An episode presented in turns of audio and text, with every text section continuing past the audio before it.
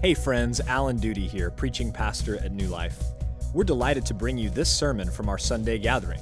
For more information or to support our ministry, visit us online at newlifecs.net.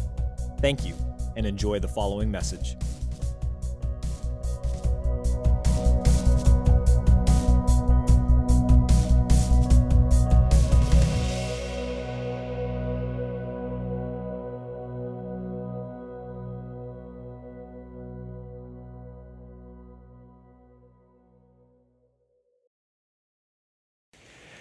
Last week in Coffee and Conversation, we were sharing at the beginning about our favorite podcasts. And as quite a few of you know, my favorite podcast is called The Art of Manliness. It was started about 15 years ago by Brett McKay, who hails from Oklahoma. We don't hold that against him. He noticed as he was coming into manhood himself that he was growing up in a generation of guys that didn't know how to do basic stuff that men have always known how to do whether that's tying rope or changing oil or whatever else. And so his whole website and the podcast now is, is expanded and is tackling all kinds of different subjects that have to do with men. And a couple weeks ago, he had this guest on, James Sexton, who is one of the prominent divorce lawyers in our country. And strangely enough, this man wrote a book called How to Stay in Love a divorce lawyer's guide to staying together. But because he has overseen over a thousand divorces, he has learned very well the attitudes and practices in marriage that help men stay with their wives and decrease the likelihood of divorce. So I listened to this episode and, and it was fine, but for a Bible reading Christian, there wasn't anything really that was new for me. Because God, of course, has revealed the purpose and meaning of marriage in Scripture. And marriage is the primary metaphor that God uses to describe his relationship with his people in the Bible. And so, here at the outset of Jeremiah, it's really sad to read about the state of the relationship between the people of Israel and God. This marriage relationship is not going well, though it started out with so much promise. And that's because while God has always been faithful to his people, Israel has not been faithful to him. And so they stand here at this time in Jeremiah chapter 2 on the brink of divorce. If you were with us last week, we saw in chapter 1 that God appointed Jeremiah as a prophet to the nations. God sent and called and comforted him with his word, which is just what he does for us, each one of his messengers. Now, here in chapter 2, we see in verse 1, if you take a look there, that God sends Jeremiah to Jerusalem, to the chief city of Judah, to proclaim his word in the hearing of his people. And through Jeremiah, God will speak to his people using the imagery of marriage, of himself as husband, and the people of Israel, or the house of Jacob, as his wife. It's right there in verse 2. I remember the devotion of your youth, your love as a bride. The problem is that God has been faithful, but the people have not. They have forsaken him looking to idols and to other nations to give them what only God can provide. God views that as spiritual adultery. And he uses that language and that image because that concept hits home for us in a way that few others would. Whether you are married or not, everyone can understand the anger, the hurt, the betrayal, the grief that you would feel if your spouse cheated on you. And that is what God is saying here. That is how he feels when his people have forsaken him for these other gods. And in the, the text today, God is going to drive that point home in language that may shock you if you've never read the Bible before. And honestly, it may shock you if you have read the Bible before. But God is not using this language for shock value, but to communicate hard truths in order to provoke reflection and repentance. We can't make the mistake of thinking that because we don't have statues in our living rooms today, that we are therefore not idolaters and it's not a problem for us. Because, friends, understand idolatry was a problem in Jeremiah's day. It was a problem in every one of the early churches in the first century. And it is a problem in every Christian church in every nation of the world today.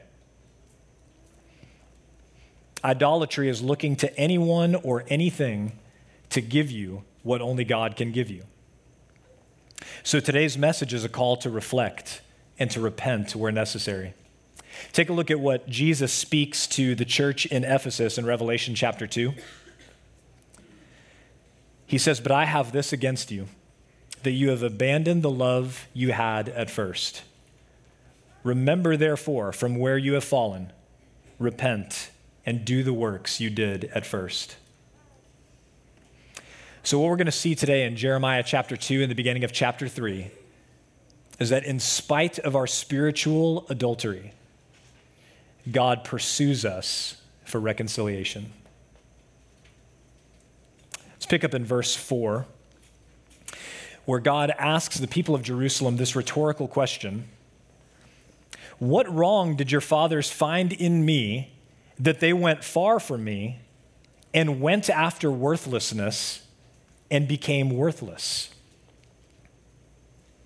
The answer, of course, is that they found no wrong in God because God had never done them wrong. In fact, He had always and only done good to them. So, in the next verses here, He reminds them that He delivered them from 400 years of brutal slavery in Egypt and Pharaoh's cruel oppression. He reminds them that He led them for 40 years in the wilderness in a land of deserts and pits where there was little to no food or water. God provided manna from heaven and birds to eat and water out of rocks on multiple occasions. He reminds them that he brought them into the land of Canaan, a plentiful land to enjoy its fruits and its good things, and a land large enough to spread out and to raise their families and to worship him freely. But if you know the story of Israel, you know that after Moses died, then Joshua takes over. He leads them into the promised land. And right after Joshua died, the people fell into idolatry. Within one generation, the people fell into idolatry. How did that happen? Look at Judges chapter 2 on the screen. And all that generation, that's Joshua's generation, also were gathered to their fathers. And there arose another generation after them who did not know the Lord or the work that he had done for Israel. They did not know the Lord or the work that he had done for Israel? How could that be? These are the kids and the grandkids of the people who had seen the miracles in Egypt and at the Red Sea and over 40 years of wandering in the wilderness. They saw the walls of Jericho fall down and so much more, and they did not know the Lord or the work that he had done for Israel? Friends, I will tell you, as one who worked in ministry, uh, youth ministry for nearly a decade, that you would be stunned at the number of kids who grow up in homes with church going parents who do not pray with their kids, do not read the Bible to their kids, do not talk about spiritual things with their kids. You would be stunned. Is it any wonder then that their kids grow up not knowing the Lord or what He has done for them in Christ? When you think about Israel here in verse 4, of course the people are saying, Where is the Lord? Who brought us, or, or not saying, rather, where is the Lord who brought us up for the land of Egypt? If you look at verse 8, of course, the priests are not asking, Where is the Lord? Of course, the shepherds, that is, the elders and leaders of the people, they don't know God. And of course, the prophets are prophesying by Baal and going after things that do not profit because no one taught them. Now, I don't want you to misunderstand me. I am not saying that as parents, we are solely responsible for the choices of our children. I mean, most of us parents, we, we feel guilty enough as it is. The last thing I'm trying to do this morning is make you feel even guiltier for the things that you're not doing. But we have to be real this morning. If we are not making an honest effort to teach our kids about God and the work that He has done for Israel, and particularly the work that He has done in the life, death, and resurrection of Jesus Christ, then surely we cannot blame our kids for going after the idols that the world goes after. Nevertheless, we are responsible for our own choices. And God held Israel responsible. Look at verse 9. He says, Therefore I still contend with you, declares the Lord. Why is that? Verse 10. He says, Go across to Cyprus, go to Kedar, and see if they do what you're doing. He asks in verse 11 Has a nation changed its gods, even though they are no gods? Israel is doing what even pagan nations don't do. They have switched allegiances. Even pagans don't do that. And the next verses capture how God feels about this in unforgettable language. Look at verse 12. Be appalled, O heavens, at this. Be shocked. Be utterly desolate, declares the Lord.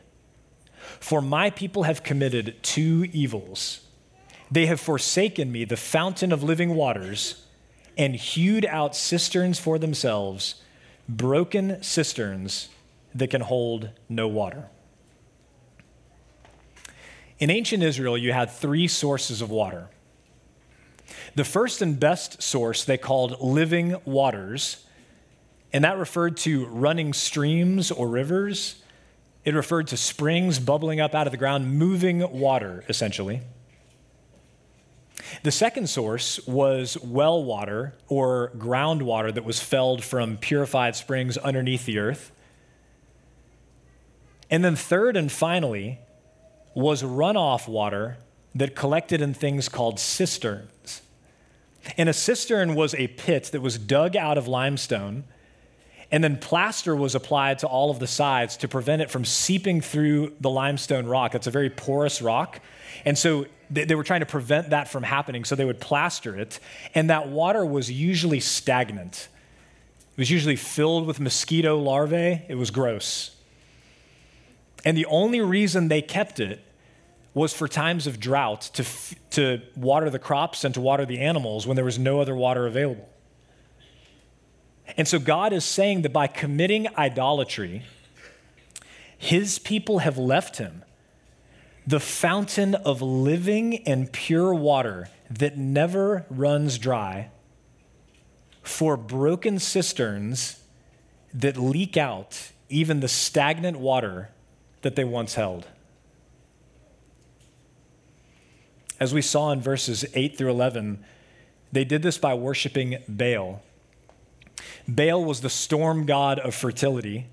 And so, as part of that worship, people would unite themselves to cult prostitutes, believing that by doing this activity, the earth would yield crops and their wives would give birth.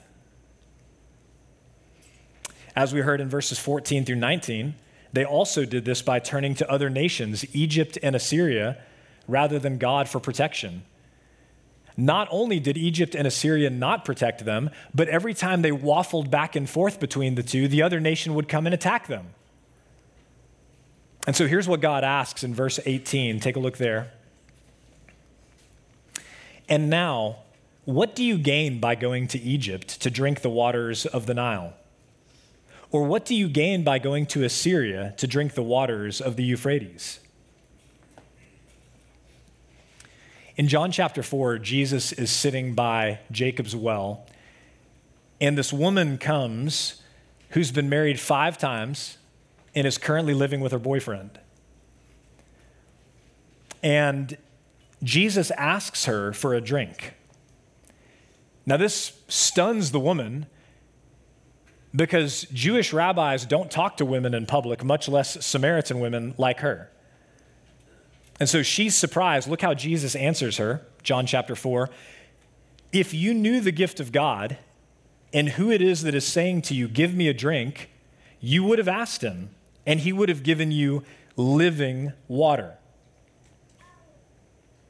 But the woman's like, Bro, you ain't got a bucket.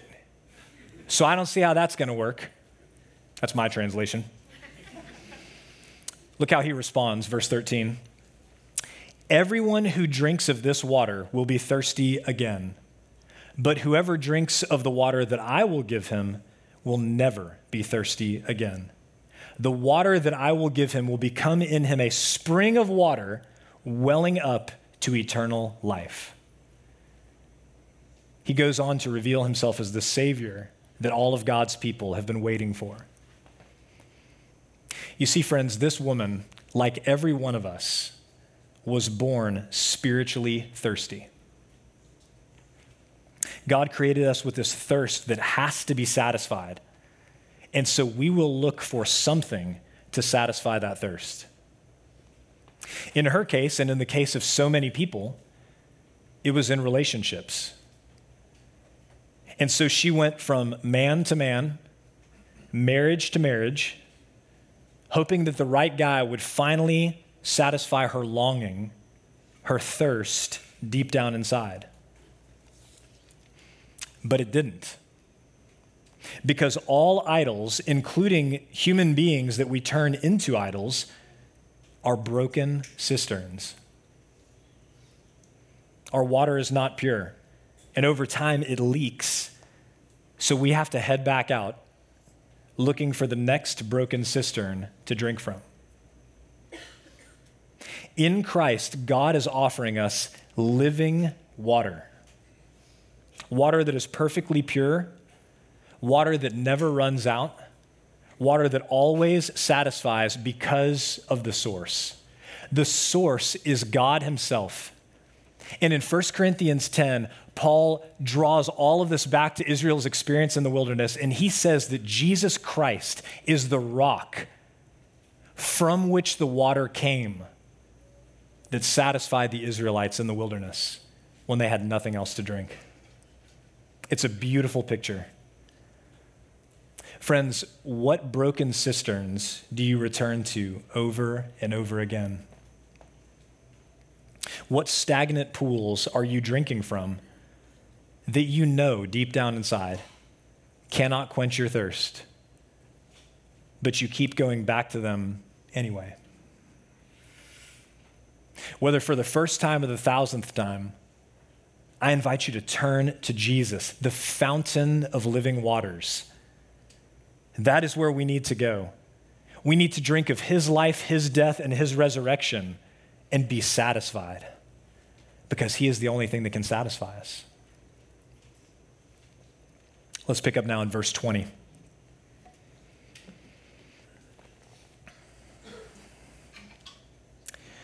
For long ago, I broke your yoke and burst your bonds. But you said, I will not serve. Yes, on every high hill and under every green tree, you bowed down like a whore. Yet I planted you a choice vine, wholly of pure seed how then have you turned degenerate and become a wild vine? Though you wash yourself with lye and use much soap, the stain of your guilt is still before me, declares the Lord God. How can you say, I am not unclean? I have not gone after the Baals? Look at your way in the valley. Know what you have done. A restless young camel running here and there, a wild donkey used to the wilderness in her heat, sniffing the wind. Who can restrain her lust? None who seek her need weary themselves. In her month they will find her. Keep your feet from going unshod and your throat, your throat from thirst. But you said, It is hopeless, for I have loved foreigners, and after them I will go. As a thief is shamed when caught, so the house of Israel shall be shamed. They, their kings, their officials, their priests, and their prophets, who say to a tree, You are my father, and to a stone, You gave me birth. For they have turned their back to me and not their face. But in the time of their trouble, they say, Arise and save us. But where are your gods that you made for yourself? Let them arise if they can save you in your time of trouble. For as many as your cities are your gods, O Judah. As we saw in verse 2, how God referred to Israel as his bride, who is wholly devoted to him in her youth. In verse 20 now, God is saying, I broke the yoke of your bondage in Egypt so that you could serve me as my bride. When God called Moses to go to Pharaoh, he told him to say to Pharaoh, Let my people go that they may serve me in the wilderness. Using the 10 miraculous plagues, God set his people free to serve him. But as time went by, what did Israel say? I will not serve. She began flirting with the gods of the nations around her. And before long, she was committing adultery with them. Not occasionally, but constantly and without remorse. In verse 23, the people protest, saying, I am not unclean. I haven't gone after the Baals. But they are in denial, like an addict. They were unclean, and they had not only gone after the Baals, they had gone after many other gods. In fact, their spiritual adultery was so out of control that God likens them to an animal in heat, running around, sniffing the wind, looking for any available male to mate with. They say to a tree that is gods carved from wood, You are my father. And to a stone that is gods carved from rock, You gave me birth turning their back to God, but not their face. Because you see, in doing this, what they were doing is they were turning their back on God in their spiritual adultery. But they didn't turn their face from God because they continued to go to the temple and say the right things with their lips, going through the motions of religious observance. So, like a thief who's only ashamed of what he's done when he's caught. Israel is only ashamed because she has been caught in her spiritual adultery. She's not ashamed of what she's doing. She's just ashamed because it's been brought out into the light. So, what does she have to say for herself? Remember back in verse 23 how she denied her spiritual adultery, saying that she had not gone after other gods? Well, listen to her now that God has brought her sin to light in verse 25. Look at verse 25 again. It is hopeless, for I have loved foreigners, and after them I will go. This is so important to recognize these patterns because this is what addicts do when they're confronted. Addicts will begin with denial and eventually move to admission, but deny any responsibility for their actions. They'll say, The situation is hopeless. This is who I am. I can't stop doing this. I won't stop doing this, and it's not my fault.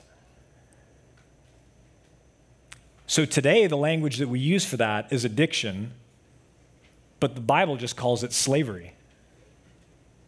Look what Jesus says in John chapter 8.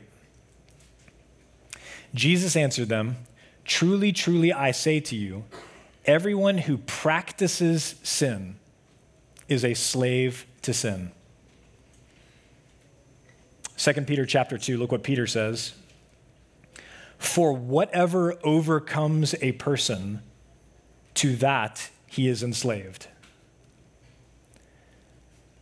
So, what does God say to Israel's refusal to accept responsibility for her spiritual adultery? Look at verse 22 again. Though you wash yourself with lye and use much soap, the stain of your guilt is still before me, declares the Lord God. What he's doing is he's calling out these practices of ritual cleansing. They would go and knowingly sin against God. And then they would go to the temple and they would wash themselves according to the Mosaic law, according to what was written, as though that would take care of it. It's the age old idea live however you want as long as you go through the right religious motions. We have our own practices today, don't we? Catholics sin however they want and then go to confession.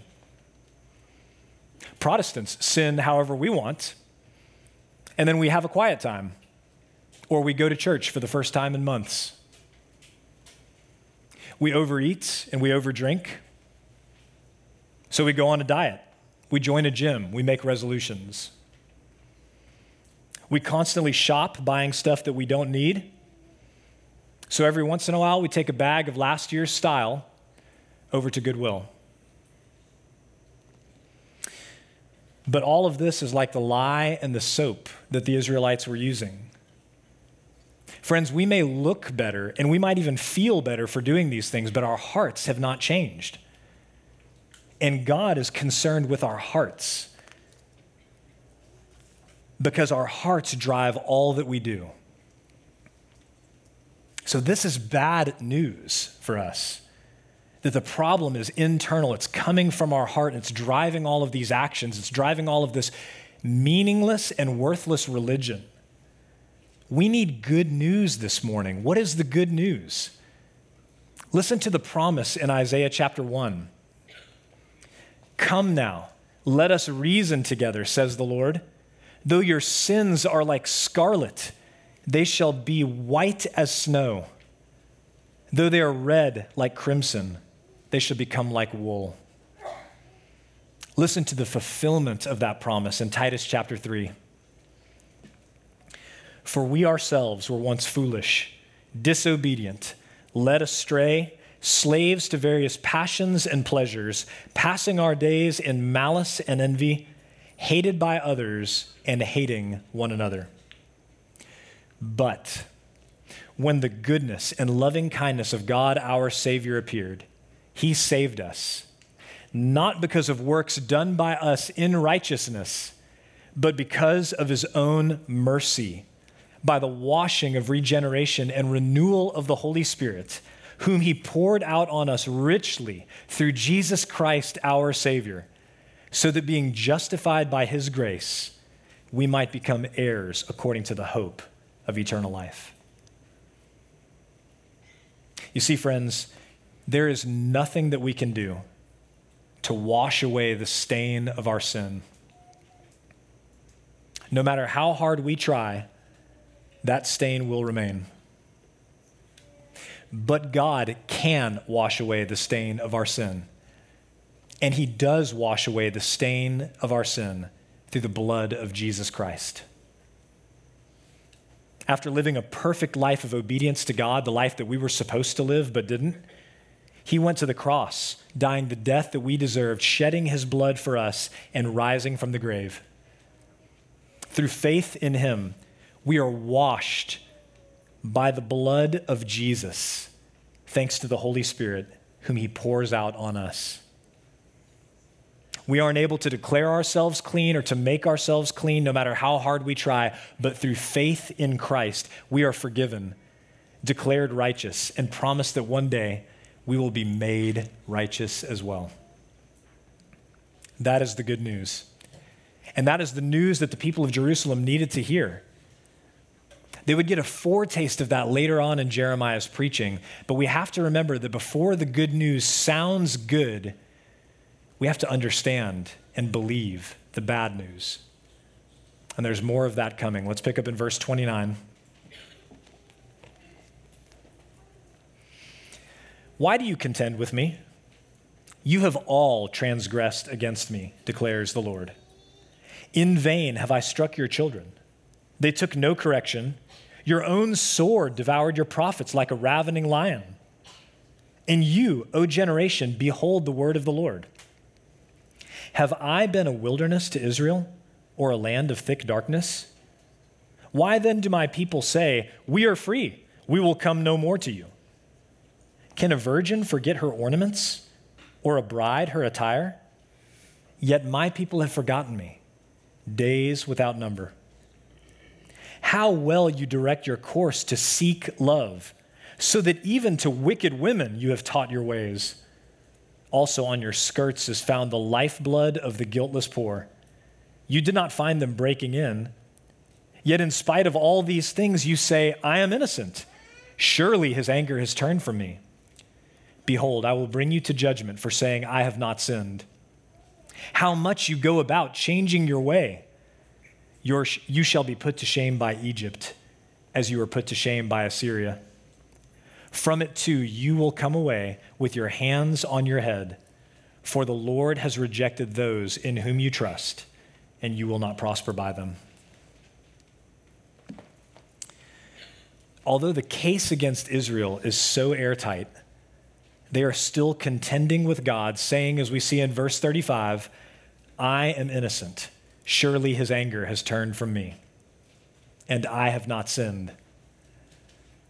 But over the years, nothing had changed. The people had forgotten God.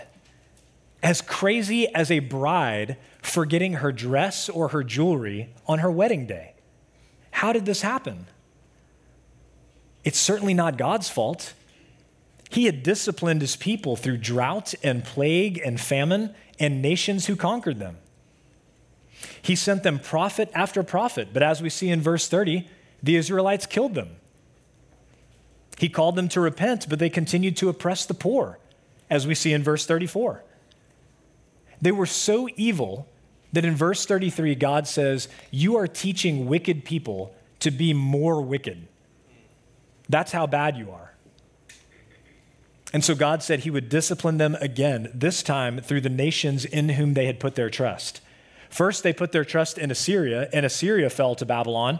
Now they're putting their trust in Egypt, and Egypt is going to fall to Babylon just the same. Then Babylon is going to come to Jerusalem. So God says in verse 37, take a look here.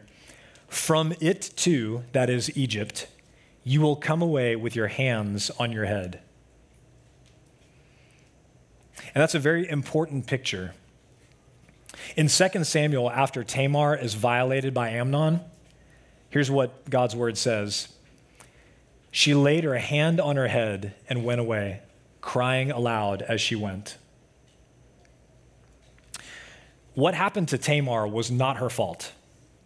She did absolutely nothing wrong. But the experience left her weeping with her hand on her head. Instead of trusting God, Israel is forming these political and military alliances with Egypt, believing that Egypt can save them from Babylon and from Assyria. But God just viewed this as another form of idolatry, as spiritual adultery. And so when Egypt failed them, Israel was going to walk away with her hands on her head. Here is the horrifying truth Tamar was not responsible for what happened to her. But Israel chose to commit spiritual adultery with all of these idols and all of these nations. So, what is God to do? Let's finish here at the beginning of chapter 3. If a man divorces his wife and she goes from him and becomes another man's wife, will he return to her? Would not that land be greatly polluted? You have played the whore with many lovers, and would you return to me? declares the Lord. Lift up your eyes to the bare heights and see, where have you not been ravished? By the waysides you have sat awaiting lovers like an Arab in the wilderness. You have polluted the land with your vile whoredom.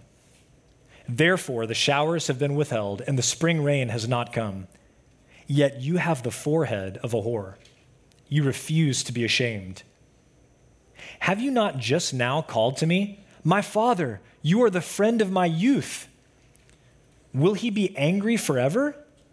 Will he be indignant to the end?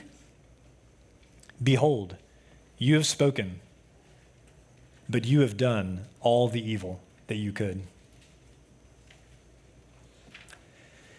If you go and read God's law in Deuteronomy chapter 24, you'll see that one of the laws is that a man cannot remarry his wife after he has divorced her if she becomes the wife of another man. And that was to prevent women from being passed back and forth between fickle men like a piece of property. Here's the problem Israel left God and committed spiritual adultery not once, but over and over with a host of other gods and nations. Israel was divorced by God, the 10 northern tribes that we talked about last week, in 722 BC when God had Assyria conquer them and take them away. The two southern tribes, known as Judah, where Jerusalem is located, they've done the same thing. They have also committed spiritual adultery. Functionally, they have divorced God and become the wife of many others. In God's own words, you have done all the evil that you could. So here's the question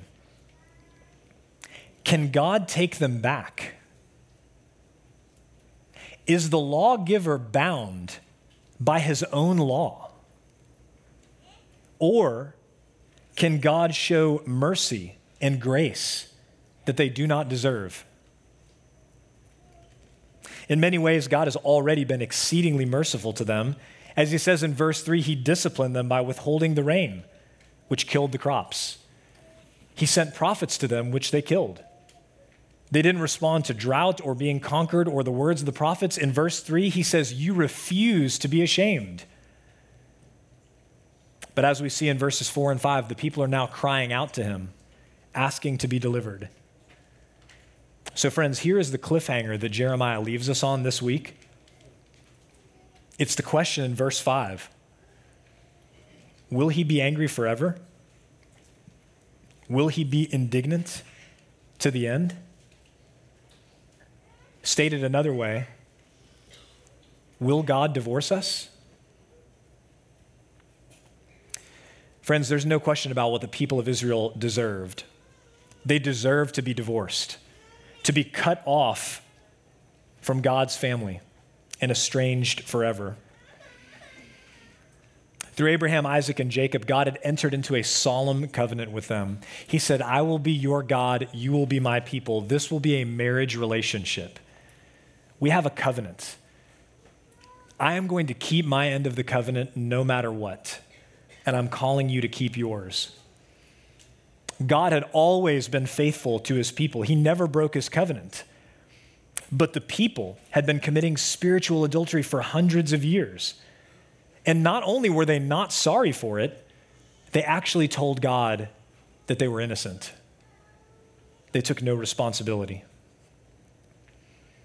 If you are already trusting in Christ, I want to encourage you this morning to soberly reflect on your life today and to ask the question of the Spirit to reveal anything in your life that has become or is becoming an idol to you.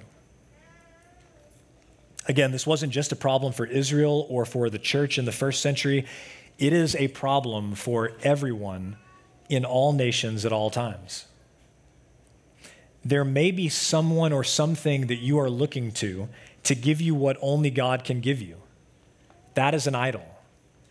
So you need to acknowledge it, to repent of it, to remove it from your life, and to put God back in its place. But maybe the Spirit doesn't reveal any clear idols in your life. In which case, if you're a Christian, we still have the command from Paul in Galatians chapter 6 Keep watch on yourself, lest you too be tempted. Friends, all of us know the stories of people. We might even have this story ourselves where we thought, you know what, that thing is never going to be a problem for me. I'm never going to have to deal with that issue, only to fall into it later in life.